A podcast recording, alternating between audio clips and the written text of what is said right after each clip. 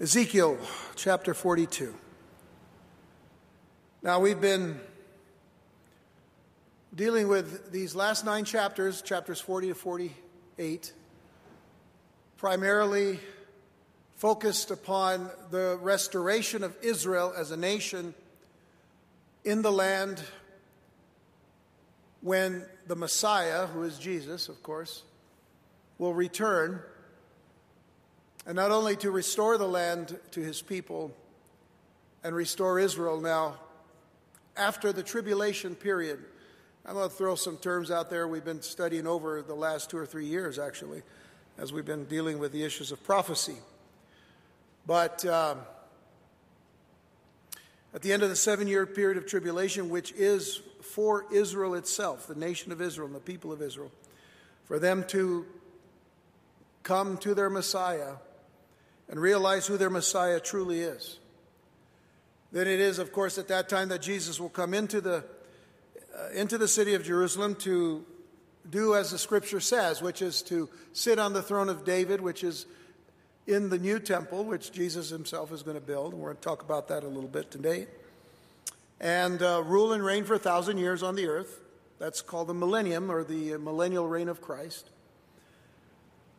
And uh, we're going to talk a little bit more about the millennium as we get into the last few chapters of Ezekiel. But what we've seen Ezekiel as a prophet do in these last chapters is be taken by the Lord, actually placed by vision, having a vision that God gives him, of the city of Jerusalem at the time of Jesus' return. So he sees all of the, the topography of, of Israel. And those of you who've been with us to Israel know what the topography is as far as the, the, the Temple Mount is concerned, the size of the Temple Mount, the size of the, the, the old city of Jerusalem that has the walls around it today. And uh, know that it's all going to be different. The reason we know it's going to be different is because we already see in the text how big the, the, the, the temple mount itself has to be for the temple of the Messiah, which is the, the last temple on this earth anyway, and how, how big the, uh, the structure is going to be. We've already talked about how the angel, the angelic messenger, has come and measured with the uh, rod that is six uh, long cubits, which is ten and a half feet long, and has measured all of the, uh, uh, the inner court, outer court, the walls, and, and, uh, and of course the temple itself. And Ezekiel the prophet has been with the angelic messenger the, who's been taking him on the tour of this new place. Remember that the first thing he takes, the first place he takes him to is at a very high point which means, again, the topography is going to be so different, but he's going to be at a place where he sees that whole property of, of, of land that the new temple is going to be built upon. It'll be a completely different temple mount. Okay, so with all of that in mind, then we have been primarily seeing all of the measuring going on and, and noticing that there are some uh, spiritual things that we're learning, uh, you know, because what we're dealing with is something that is going to become literal. It is not just allegorical, it is not just metaphoric, it, it's not just symbol, symbolic. It is a real temple because of the measurements. It is a real temple that God is building or that Christ will build when he comes. So we left off then with Ezekiel going into the inner court, which is called the Holy of Holy, the, the holy place, I should say, and then also being brought to the door of the most holy place, which is the uh, most holiest location, the holiest of all, as the Bible describes it. The angel himself went in. We learned last time that there was no veil, there's no curtain because Jesus has already fulfilled being the curtain himself, being torn in two. And when Jesus died, the, the, the, the veil was torn in two in the temple. And there is now there is no veil because Jesus fulfilled that through his through his bodily sacrifice. And there is no candle in the uh, holy place because Jesus is the light of the world. There's no showbread or table of showbread because Jesus is the bread of life. So, with all of that in mind, that's those are the distinctions of the new temple. We get into chapter 42. I'm going to do a lot of reading. I hope you can stay up with me. You can get the CD later if you want to go over it again slower, or watch it on live stream and say hello to our live stream people uh, who are with us tonight. Hi. Okay. And then he brought me forth into the utter court, Ezekiel says. The way toward the north. And he brought me into the chamber that was over against the separate place, and which was before the building toward the north. And the, the only thing we're describing here is, is those, those three story buildings that are connected to the side of the temple. Those are going to be the apartments of the priests. I gave it away. I'm sorry, I got ahead of myself. But I'm just letting you know why, why we talked about those, those rooms that were uh, not attached, but actually by ledges, they were connected to the temple itself. And you'll see a picture of it in just a minute. So, um, verse 2. Before the length of a 100 cubits was the north door, and the breadth was 50 cubits. Over against the 20 cubits, which were for the inner court, and over against the pavement, which was for the utter court. The utter court is the outer court, was gallery against gallery in three stories. That's what I was talking about. And before the chambers was a walk of 10 cubits, breadth inward, a way of one cubit, uh, and their doors toward the north.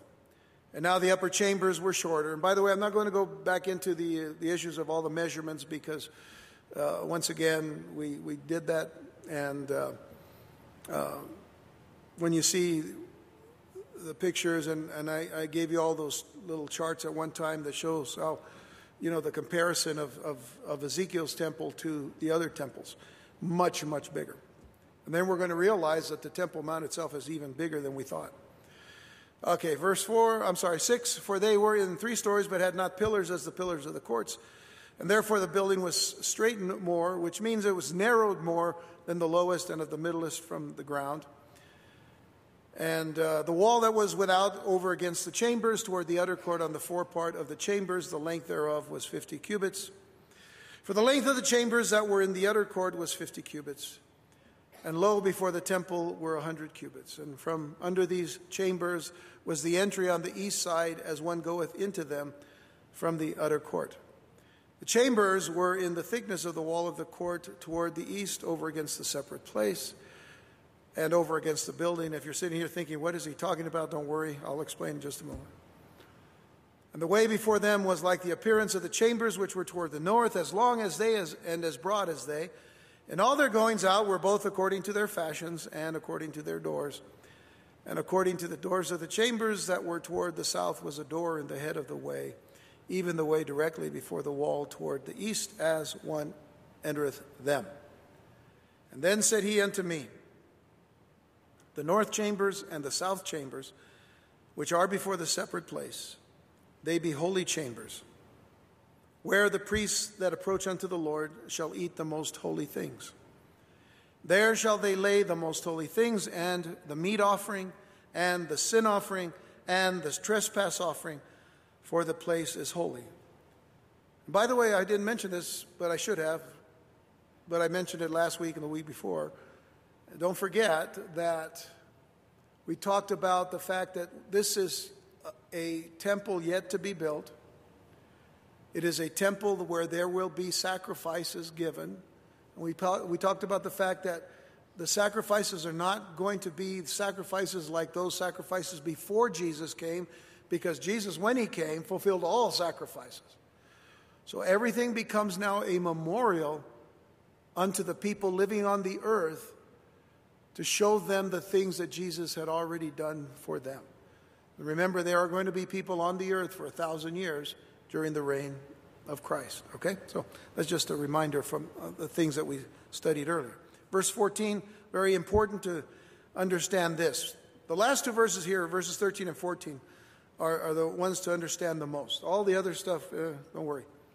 When the priests enter therein, then shall they not go out of the holy place into the utter court or the outer court, but there they shall lay their garments wherein they minister, for they are holy.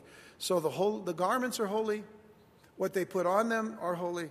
They cannot take those holy garments out of these chambers because they use those for the things that are holy to the Lord as they are offering and preparing sacrifices and doing them when they, when they do them in the right place. And notice the last thing. And shall put on other garments and shall approach uh, to those things which are for the people.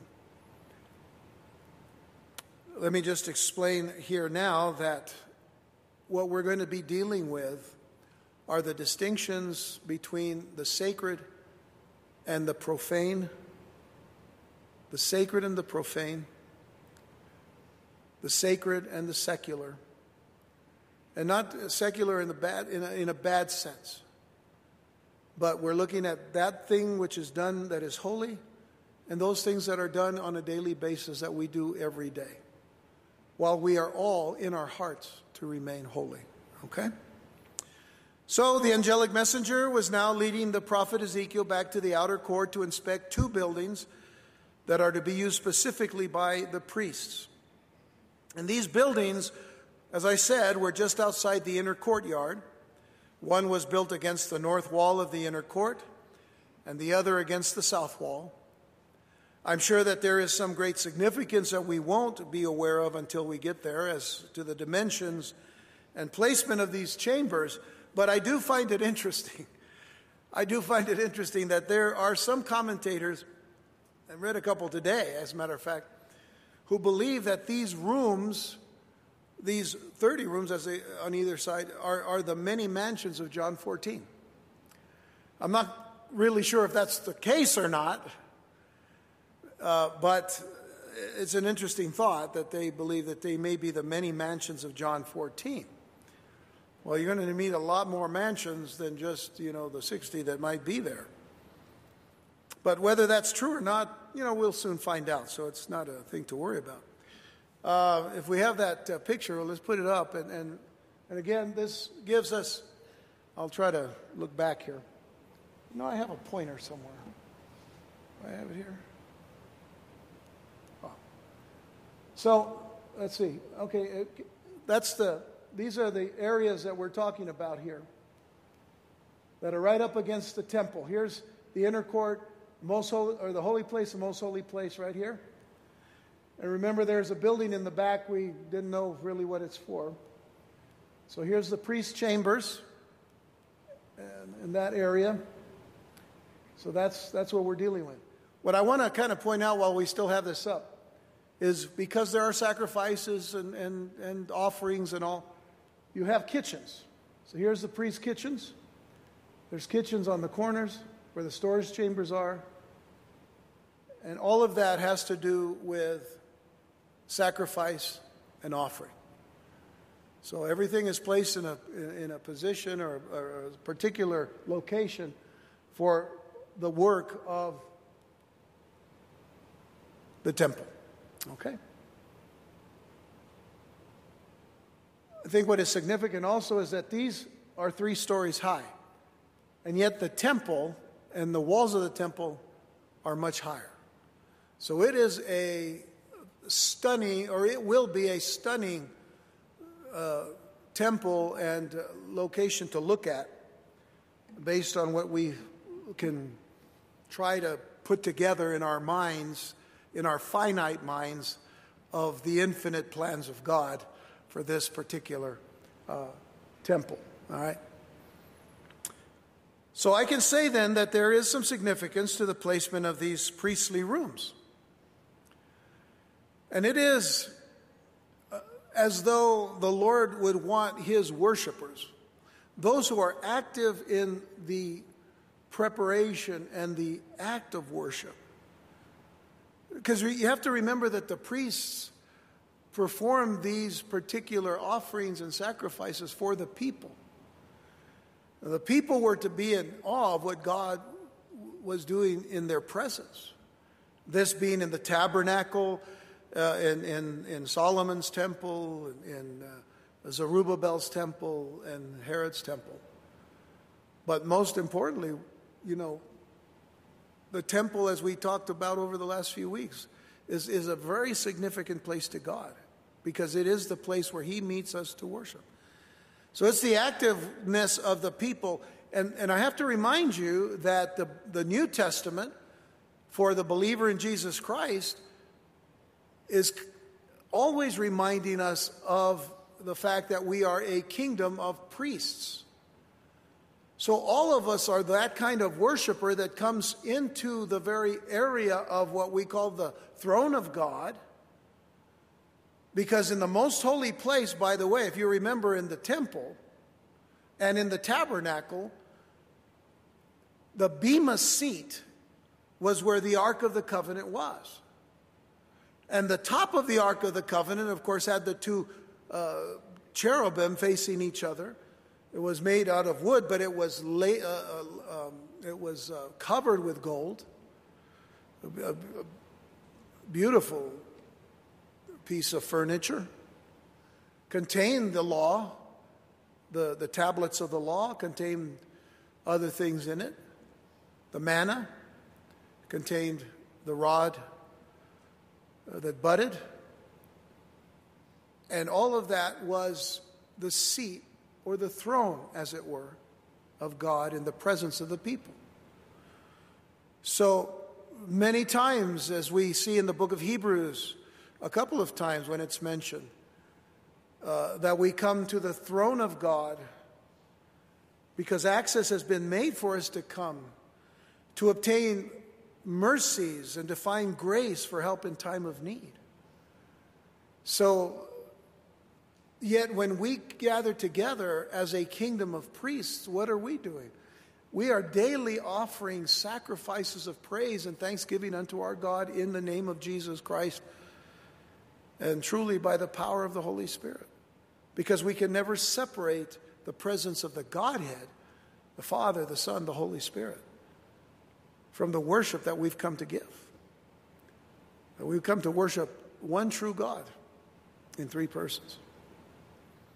So the Lord would want his worshipers, his active worshipers, close to himself.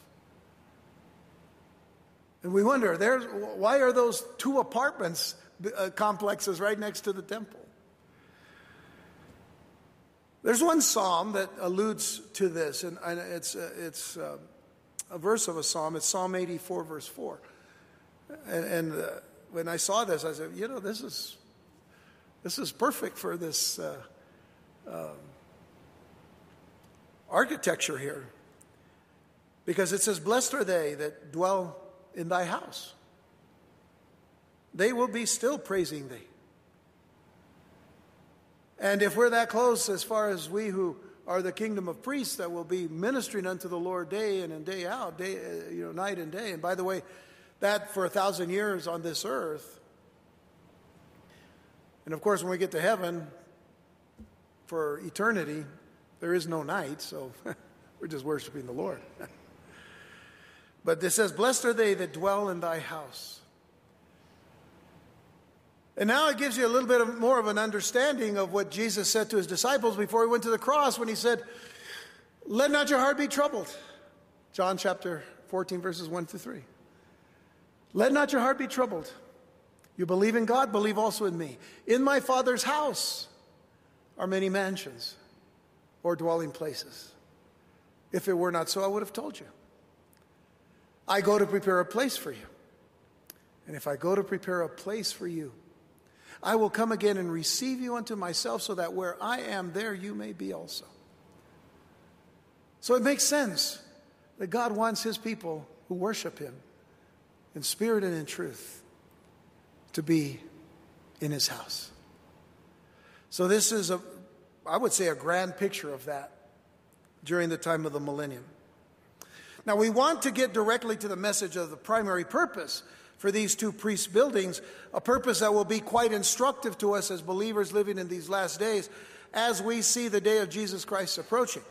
So consider, if you will, that the purpose of these buildings for the priests is to teach both ministers and people.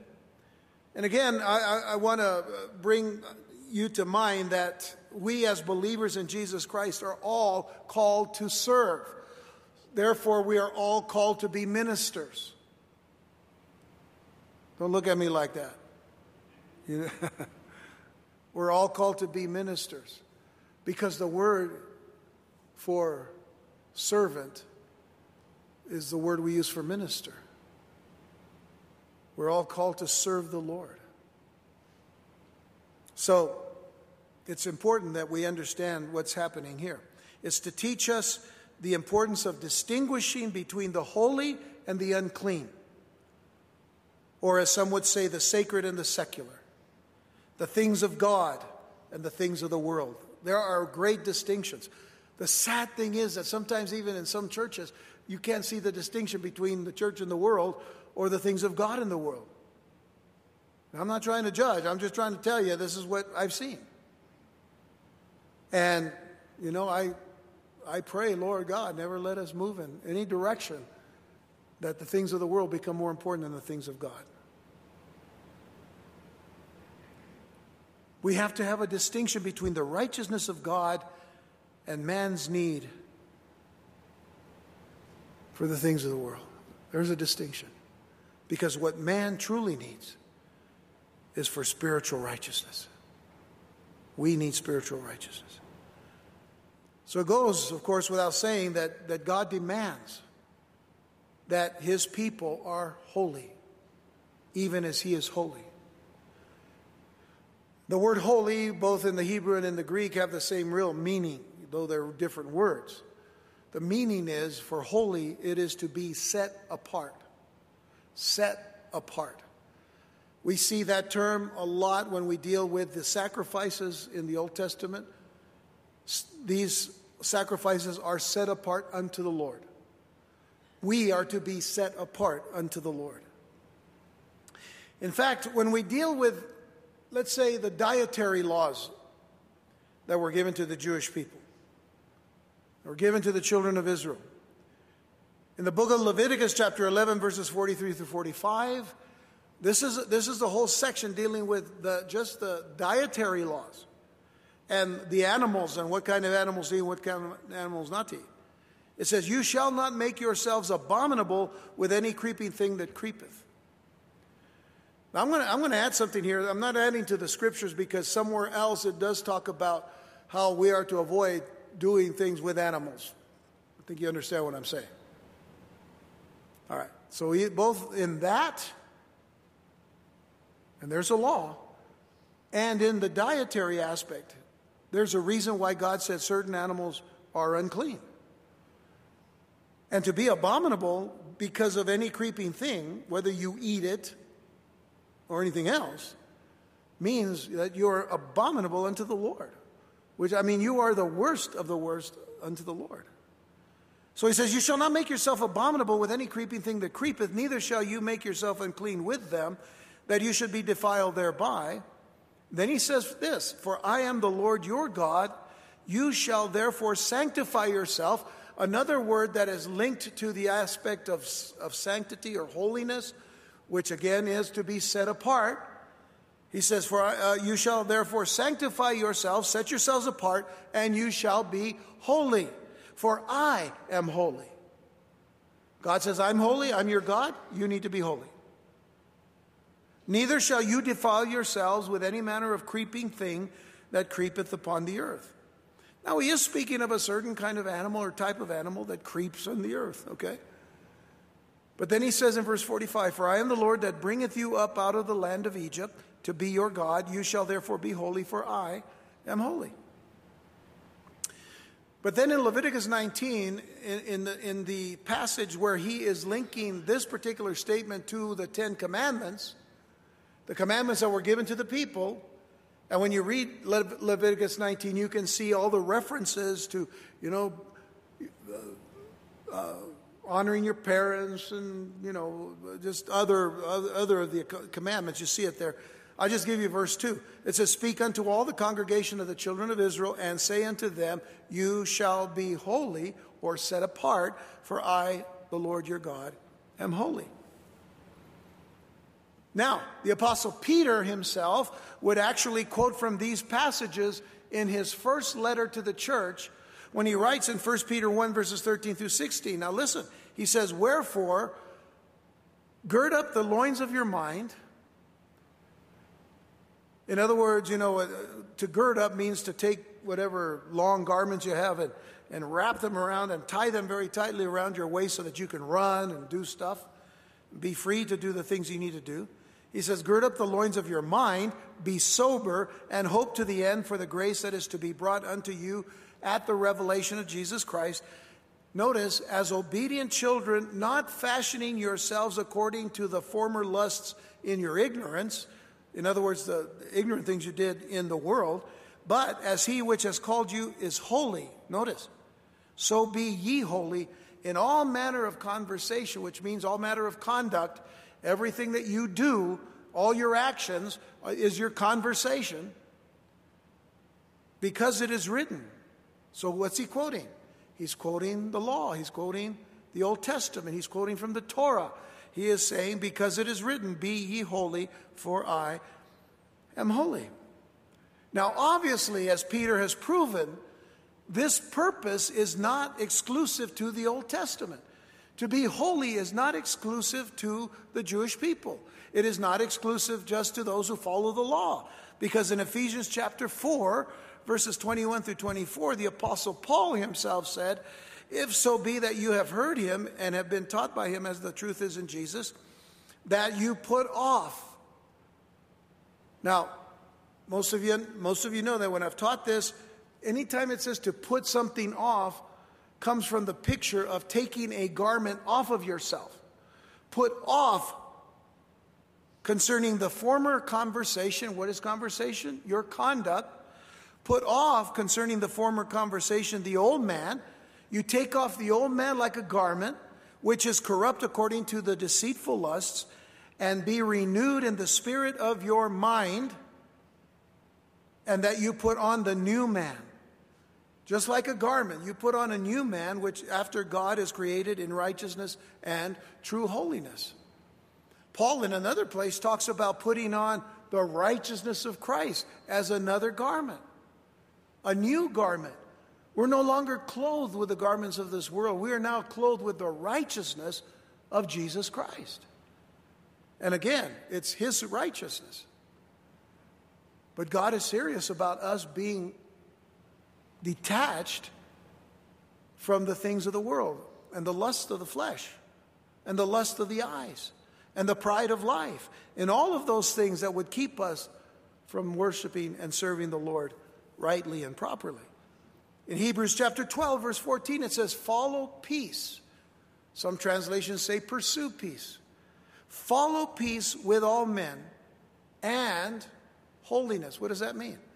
We're to follow peace with all men and we're to follow and pursue holiness.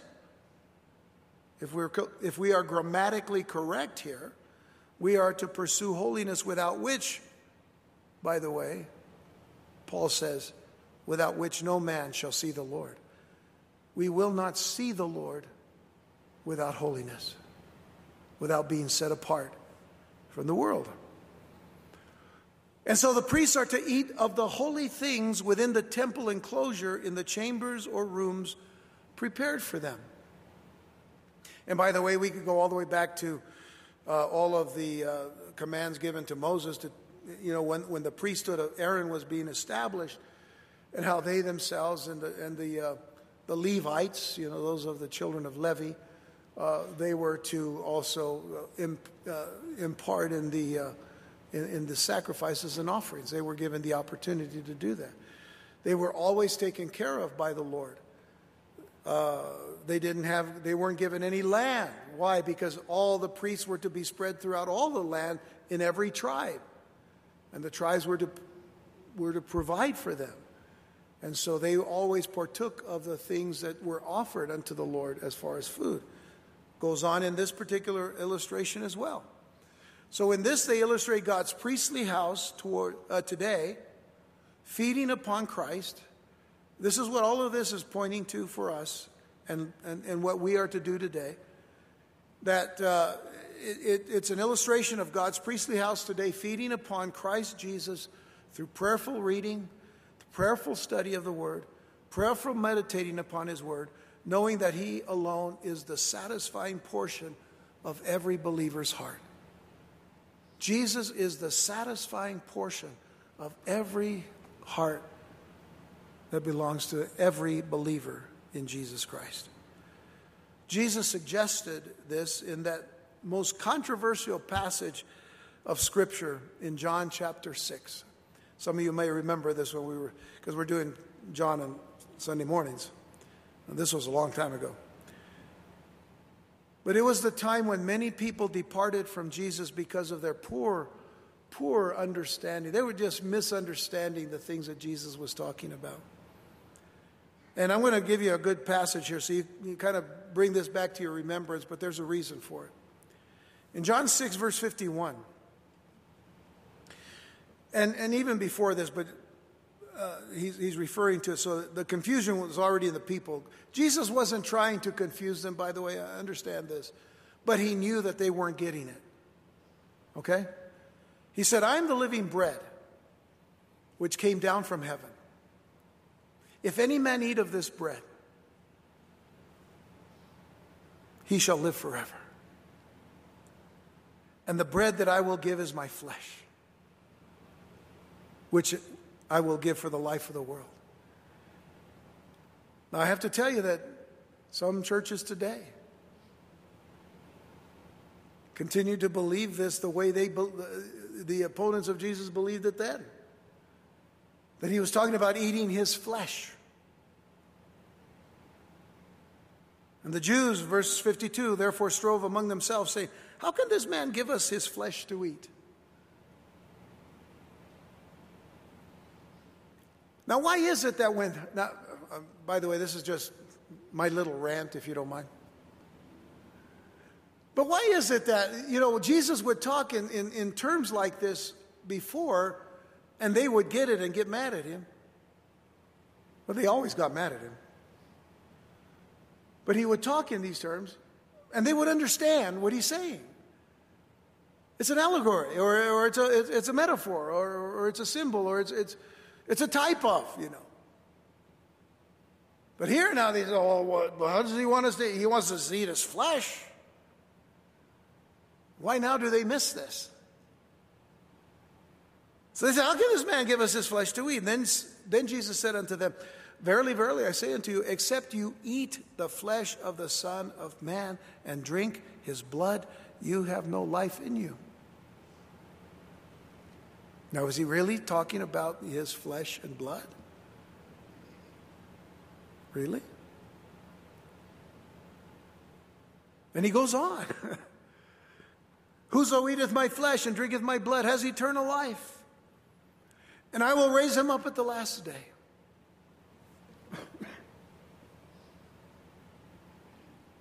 he says, You take me into your whole life. You believe in me and trust in me and who I am and what I am. And what I have said to you, I've come to do. You believe me with all your heart. You're taking me in completely into your life, as if you're eating everything about me. Because if I'm the bread of life, I am the most sustained or, or, or sufficient, I should say, sufficient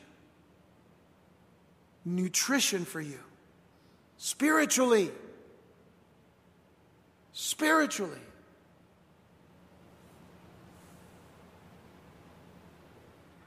For my flesh is meat indeed, and my blood is drink indeed. He that eateth my flesh and drinketh my blood dwelleth in me, and I in him. As the living Father has sent me, and I live by the Father. So he that eateth me, even he shall live by me. You will live through me because of me. And this is the bread which came down from heaven, not, as your fathers did eat manna and are dead? Don't you think that would have been enough of a clue here? This is that bread which came down from heaven. Not as your fathers did eat manna and are dead. He that eateth of this bread shall live forever. And notice these things said he in the synagogue as he taught in Capernaum. He said it in a place where they needed to listen and talk about it. And we're told that many that day walked away from Jesus.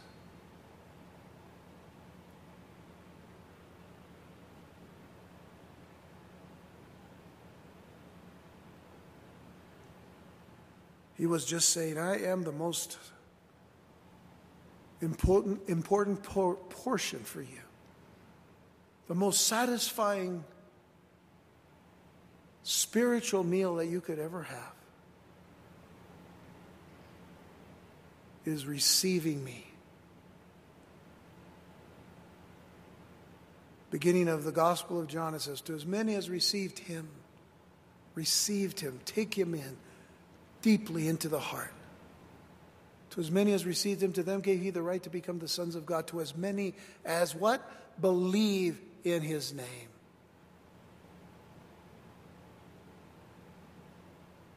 Who are born not of the flesh or of blood, but of the Spirit. So it is important then to note two things. All the offerings that the priest will feed upon, all of them speak of Jesus the Messiah. All of them. And again, this goes back to why there are going to be uh, sacrifices during the millennium. Not because they're required, as I said last time or the time before, but also because it, requ- it was required for the cleansing. That was done. But it wasn't, it, wasn't, it wasn't going to save anybody. It wasn't going to cleanse anybody's sin because Jesus had already accomplished that, and Jesus is now in their presence. Second, the garments they will be wearing during this specific time will be changed as they leave this area because their garments are to be sacred or set apart for ministering unto the Lord.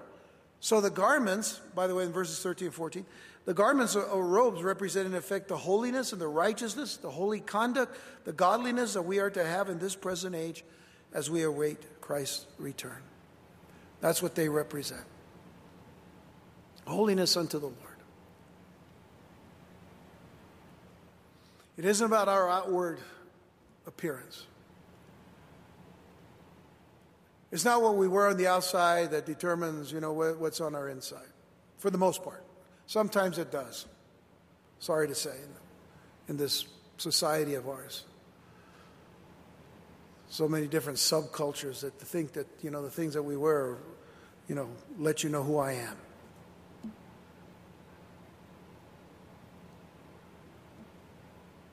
No, it's what we are in the heart.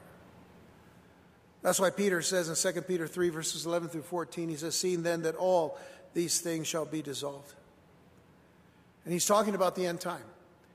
In other words, he's talking really about after all that's taken place, what's going to happen after the millennium. Seeing then all these things shall be dissolved, what manner of persons ought you to be in all holy conversation or conduct and godliness, looking for and hasting unto the coming of the day of God, wherein the heavens being on fire shall be dissolved and the elements shall melt with fervent heat. Nevertheless, we, according to his promise, look for new heavens and a new earth wherein dwelleth righteousness. Wherefore, beloved, seeing that you look for such things, be diligent that you may be found of him in peace, without spot, and blameless. That's how we are to be found now before Jesus comes soon. Remember that Jesus said, I am coming, I am coming quickly. Now, if he said that 2,000 years ago, almost 2,000 years ago to John in the book of Revelation, I am coming quickly, and he says it a few times, and John says, Maranatha, Lord, come quickly, Lord Jesus. And Jesus says, I'm coming quickly. If he said it then then to John, how much sooner is it for us? The coming of the Lord. Could it be today? Y'all are afraid to answer? Of course it could be today. You could say that. It could be today. Why? Because there's nothing else that has to happen for Jesus to come for his church. Nothing else has to happen for him to come and take us home. There are other things that are going to happen. We see things happening today. In fact, we see now prophecies taking place. When I say now prophecies, I'm talking about prophecies that are being fulfilled right now from the scriptures. Look at the Middle East. Middle East right now is getting set up for two wars. They haven't happened yet, but they're going to happen very shortly. We've talked about them over the last year and a half. The, the Psalm 83 war and the Ezekiel 38 war. Everything is setting up for those two wars right now. And what, the, what is the target? Israel. If people today are, would, would look and study the scriptures instead of, of, of, of trying to, to look at things from a political standpoint and say, well, you know, we, we need to support the Palestinians because Israel has been the oppressor. You haven't been to Israel. We've been to Israel. We've seen how Israel takes care of people. They, they even take care of their enemies. We see it, we see it on a daily basis over there.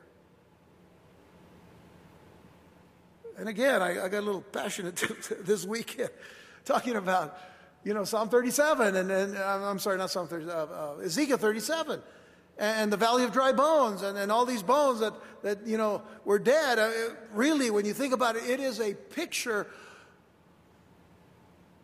of a nation rising up out of the holocaust of the 20th century and becoming a nation again happenstance or god's doing if you understand and believe the Word of God, it's God's doing. I'm afraid I'm not going to finish tonight, so bear with me. Just remind me to put a, well, I can't put a bookmark in this iPad here, so we'll figure out a way to do this. Anyway, where are we? Okay, our conduct. Our conduct is important while we wait for the coming of Jesus Christ. May I say it again? He can come tonight? Let's be ready. So, as we move on, we come to the section with the final measurements, which completes Ezekiel's tour of the temple area as seen in, in his vision. These measurements are not easily explained, the ones that I'm going to read to you right now. Uh, they have certain difficulties, and that's just from the standpoint of measuring, okay? So, it's not a big deal right now because we know uh, that the original text is without fault. So, the text knows better than we do right now what, what this is all about. It's not that important for us to really, you know, understand all of this yet. So bear with me. Verse 15 of our text. Now, when he had made an end of measuring the inner house, he brought me forward toward the gate whose prospect is toward the east and measured it round about. He measured the east side uh, uh, with the measuring reed, 500 reeds. This is a lot. This is, I mean, this is almost a mile, folks. So just letting you know, depending, I mean, if we're dealing with a long cubit, then it's, a, it's almost a mile. He measured the east side of the measuring reed, 500 reeds with a measuring ro- uh, reed roundabout. Now, he's me- what he's measuring, of course, is that Temple Mount area, the whole of the mount, the whole of it, okay? Uh, he measured the north side, 500 reeds with a measuring uh, roundabout. He measured the south, 500 reeds with a measuring reed. He turned about to the west side and measured 500 reeds with a measuring reed. So if you see 500, 500, 500, 500, what do you have? You have this massive square, really big square. Uh, he had measured it by the four sides. It had a wall round about 500 reeds long, 500 reeds broad. But here's the reason the whole reason at the end of verse 20 to make a separation between the sanctuary and the profane place.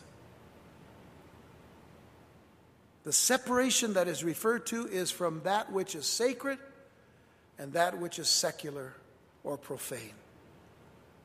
The word for profane in the Hebrew literally means common.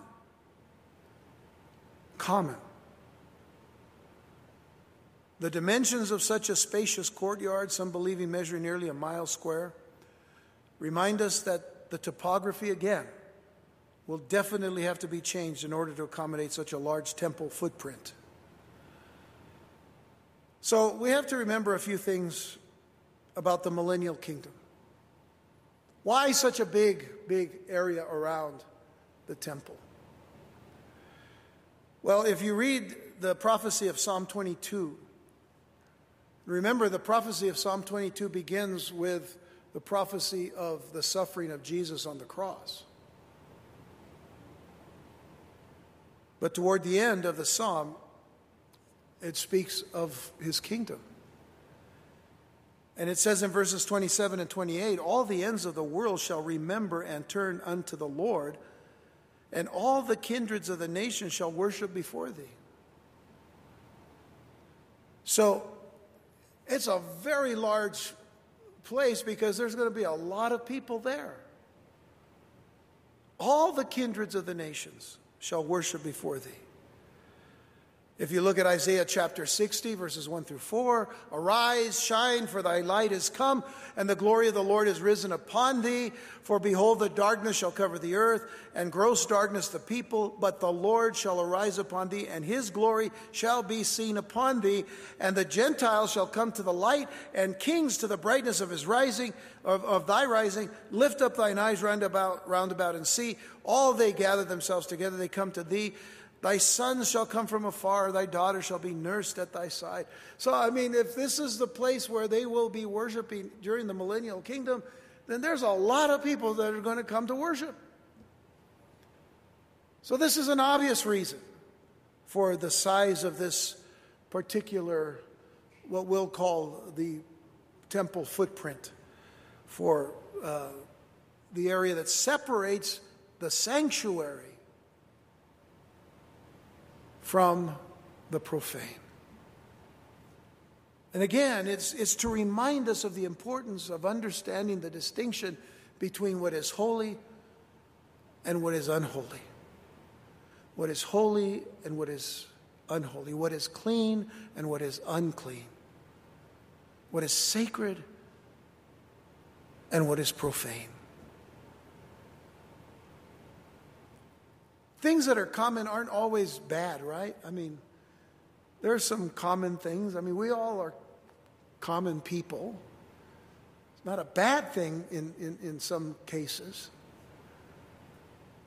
But the idea has to be that as holy as God is, the common is just not even close. We, we need to understand that man tries to make, you know, this, this is the reason why I struggle so much with people that always talk about God like he's the man upstairs. He's not, first of all, he's not a man in the sense of like you and me, you can see me, I can see you. You're not hiding from me, I'm not hiding from you.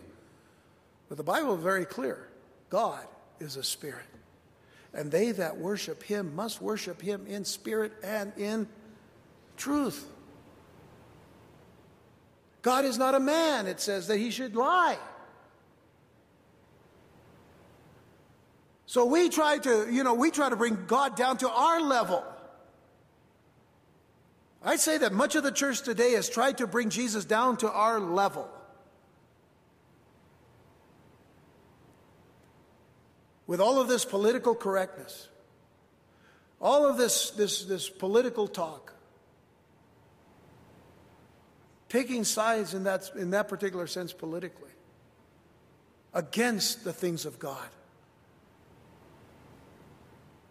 Churches allowing the, with, without considering or calling certain things sin, just letting those things go. It's okay. Uh, Jesus loves all of you. Of course he does. He died for all of us. The fact of the matter is he died because we're sinners. And sin is sin.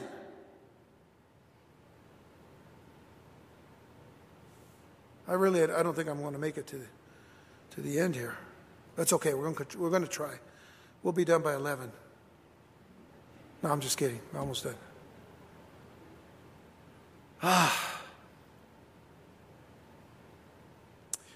You know, we're to remember also that the Lord has room for all who truly come to Him. But by the way, all who truly come to Him. Sinners are to come to Jesus. I quote this time and time again. I mean, it just, it just comes out of me because it's just so much something that I don't want people to misunderstand. It's, it's Matthew 11, verses 28 to 30, when Jesus said, Come unto me, all ye that labor and are heavy laden, I'll give you rest. take my yoke upon you and learn of me, for I'm meek and lowly in heart, and you shall find rest for your souls, for my yoke is easy my burden is light. I mean, that's not excusing sin. That's saying, come and bring that sin to me. I'm going to bear it eventually. And he did already. But come to him. Lay your burdens down. Lay your burdens down at the foot of the cross. He's already bore them for you. His arms of love are open to receive all who truly love him and will come to him. Ezekiel 43. Let's, let's, let's do a little bit of Ezekiel 43. I'll do as much as I can. Verse 1 Afterward, he brought me to the gate, even the gate that looketh toward the east. And behold, the glory of the God of Israel came from the way of the east. The glory of God of Israel. May I tell you that's Jesus? And there's a specific time that that's going to happen. The glory of the God of Israel came from that way of the east, and his voice was like a noise of many waters, and the earth shined with his glory. And it was according to the appearance of the vision which I saw, even according to the vision that I saw when I came to destroy the city. Now, by, by the way, Ezekiel didn't come to destroy the city. So let me break this down to you where the King James people didn't put the commas, because you need the commas there, right? He said, and it was according to the appearance of the vision which I saw, even according to the vision that I saw when I came, comma, the vision to destroy the city. It was the vision to destroy the city, not Ezekiel that came to destroy the city. Okay, got it? All right. Maybe you got a, another translation that makes it clear, but I'm just trying to clear it up for those of you that have King James. Okay. And the visions were like the vision that I saw by the river Chebar, which is, of course, the vision that he saw when, of course, God showed him how the Babylonians were going to come and destroy the city of Jerusalem and the temple. And I fell on my face. And the glory of the Lord came into the house of the way, or by the way of the gate, whose prospect is toward the east. So the Spirit took me up and brought me into the inner court. And behold, the glory of the Lord filled the house. So he comes back to the temple and he sees that, that the temple is now filled with the glory of the Lord. And I heard him speaking unto me out of the house, and the man stood by me. I heard him speaking. We'll get to that in a second. So, this passage in chapter 43 deals with the very special manifestation of God's glory as it returns and fills the temple in the last days of human history. But take note, take note this isn't going to happen until the Messiah, the Mashiach of Israel, Yeshua HaMashiach, the Lord Jesus the Christ, returns to set up his kingdom on earth. At that time, he will come to live among the Israelites. Now they will be the true and genuine believers. Why? Because they have now seen him whom they have pierced and they will have him with them forever. I want you to consider these passages, if you will. Zechariah 14, verse 4. And his feet, speaking of the Messiah, of Jesus. And his feet shall stand in that day upon the Mount of Olives, which is before Jerusalem on the east. Remember, it says that he's coming from the east and the Mount of Olives shall cleave in the midst thereof. In other words, the Mount of Olives in front of where Jesus is, it's going to open up, cleave in the midst thereof toward the east and toward the west. that valley, the Kidron Valley, is going to go east and west. Oh, I'm sorry. Let me, let me read this and do this right. Okay, so he's going to stand on the Mount of Olives. It's, it shall cleave in the midst thereof toward the east and toward the west. So it's, it's going to, in other words, it's going to make an opening for him.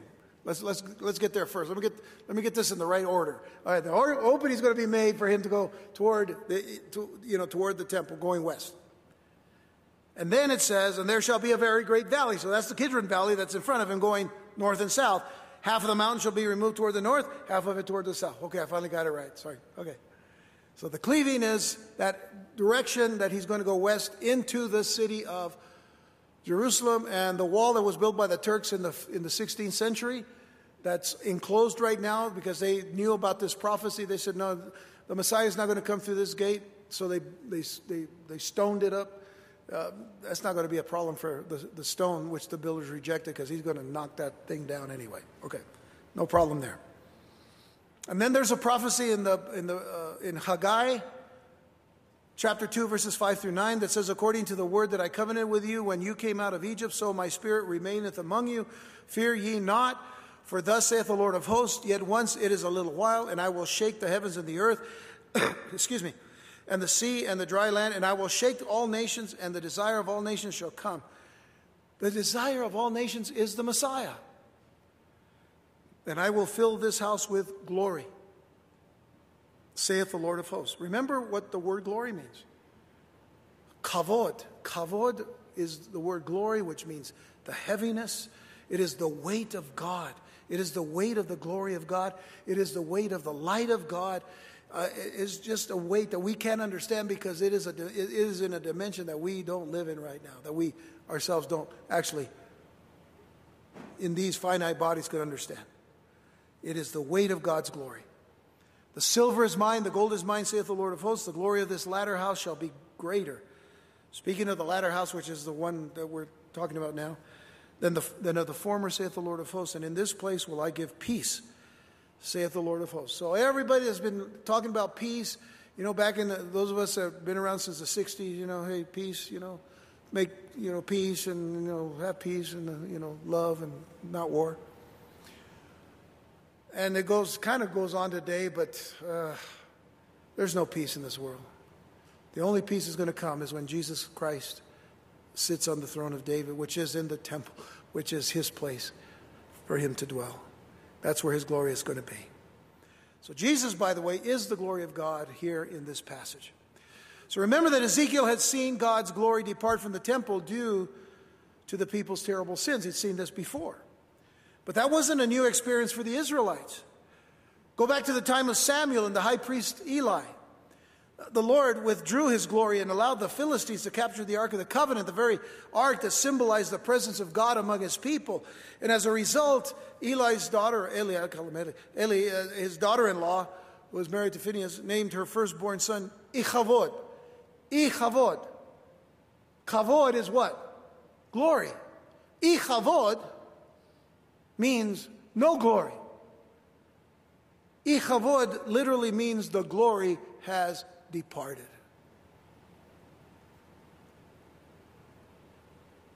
So now we see that the glory will return.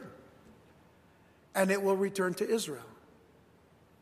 In Revelation chapter 1, John describes Jesus in all of his glory. But there's one verse that I'm going to talk about, and it's, it, it ties into what we see here in Ezekiel, where it talks about a, a voice, the sound of many waters. Well, listen to this Revelation 1:15. And his feet like unto fine brass, as if they burned in a furnace, and his voice as the sound of many waters. Who is it? Yeshua, Jesus. Luke chapter 21, verse 27, Jesus says, Then shall they see the Son of Man coming in a cloud with power and great glory. Great glory, great weight of God's light and presence. By the way, remember what he says in the next verse. When you see these things, keep looking up and lift up your heads, for your redemption draws near. Colossians 3, verse 4. When Christ, who is our life, shall appear, then shall you also appear with him in glory. Guess, guess who gets to come with Jesus when he comes into Jerusalem? Any guesses? You, you, you come. He just said you. Just the Colossians? Yay, praise the Lord. One person's going to go. You, believer, you are going to come with him in glory. All right, I really wanted to encourage you with that, but we're all tired. It's been a long day. It's all right. Go home and, and just say, Lord, come quickly and keep looking up. So, standing in amazement, the prophet not only saw the glory return to the temple, the Lord said to Ezekiel in verse 6, He spoke to him. And this is what he said to Ezekiel verses 7 to 12. And he said unto me, Son of man, the place of my throne and the place of the soles of my feet, where I will dwell in the midst of the children of Israel forever, and my holy name shall the house of Israel no more defile. Neither they nor their kings by their whoredom, pretty strong language, nor by the carcasses of their kings in their high places, in their setting of their threshold by my thresholds, and their post by my posts, and the wall between me and them. They have even defiled my holy name by their abominations that they have committed. Go back to the earlier portions of, of the book of Ezekiel, where Ezekiel was taken into the very temple of the time, and he saw all of these terrible abominations done by the priests, the very leaders of, of uh, religious leaders of the people. Uh, wherefore, he says, uh, I have consumed them in my anger. Now, let them put away their whoredom which means going after other gods and the carcasses of their kings far from me, and I will dwell in the midst of them forever. Thou, Son of Man, show the house to the house of Israel that they may be ashamed of their iniquities. In other words, show them what I'm showing you now. Show them this so that they may be ashamed of their iniquities. And let them measure the pattern Interesting phrase, let them measure the pattern. How immense is this place to say? What a distinction there is to be between the sanctuary and the profane, the sacred and the secular, the holy and the unholy, the clean and the unclean. Let them measure it. Let them see that I'm serious about this. And if they be ashamed of all that they have done, show them the form of the house and the fashion thereof. By the way, you know what the form of the house was? And we saw it in, in pictures earlier, and, and uh, where the uh, where the holy of holies is, in the holy place, the temple itself, and then these other structures. You know what it looks like from above? It looks like a cross. It's a cross.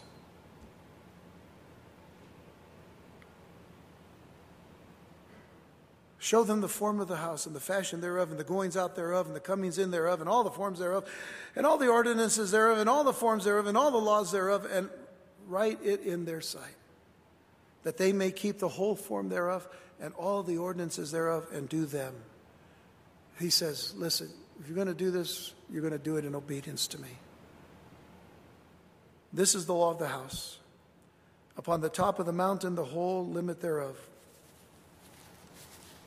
round about shall be most holy. Behold, this is the law of the house. If you give me a five, five extra minutes, we'll finish. The Lord explained to the prophet what was happening and why. In other words, God's glory will fill the temple for four purposes. First, the new temple will be the place where the throne of God and his glorious presence will be and centered upon the Messiah of Israel, the Lord Jesus. This is why in Zechariah 6, verses 12 and 13, it says, And speak unto him, saying, Thus speaketh the Lord of hosts, saying, Behold the man whose name is the branch. And he shall grow up out of his place, and he shall build the temple of the Lord, and even he shall build the temple of the Lord, and he shall bear the glory, and shall sit and rule upon his throne.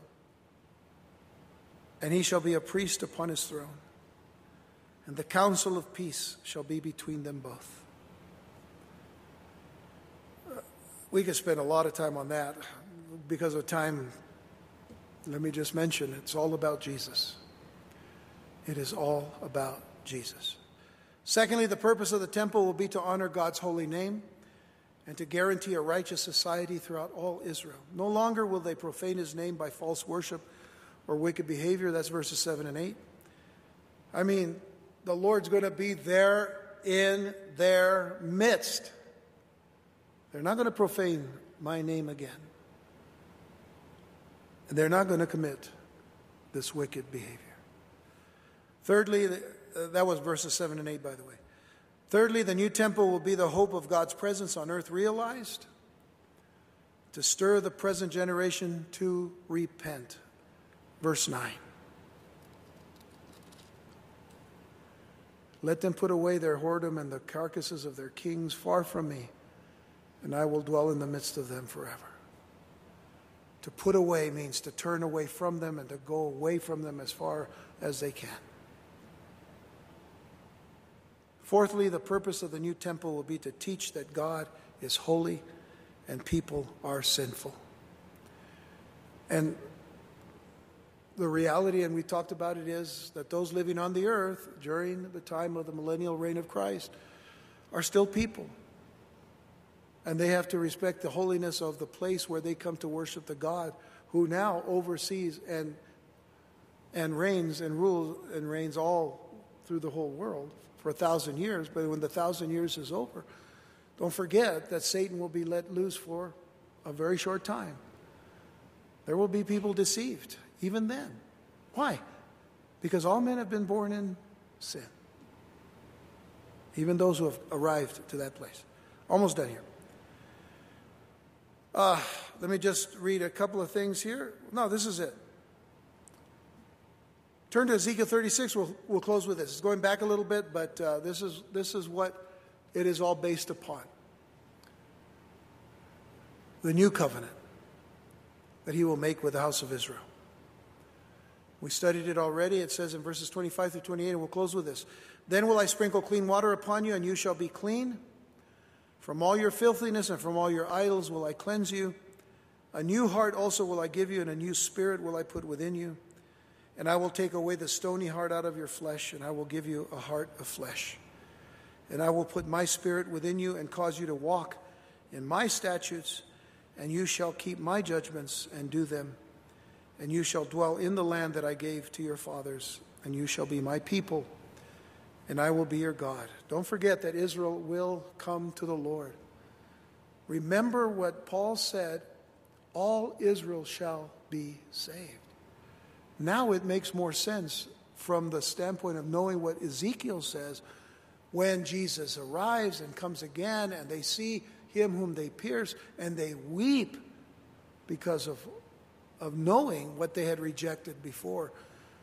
Yet he will receive them to himself and they will believe and all Israel will be saved. All the other nations of the world will be on the earth.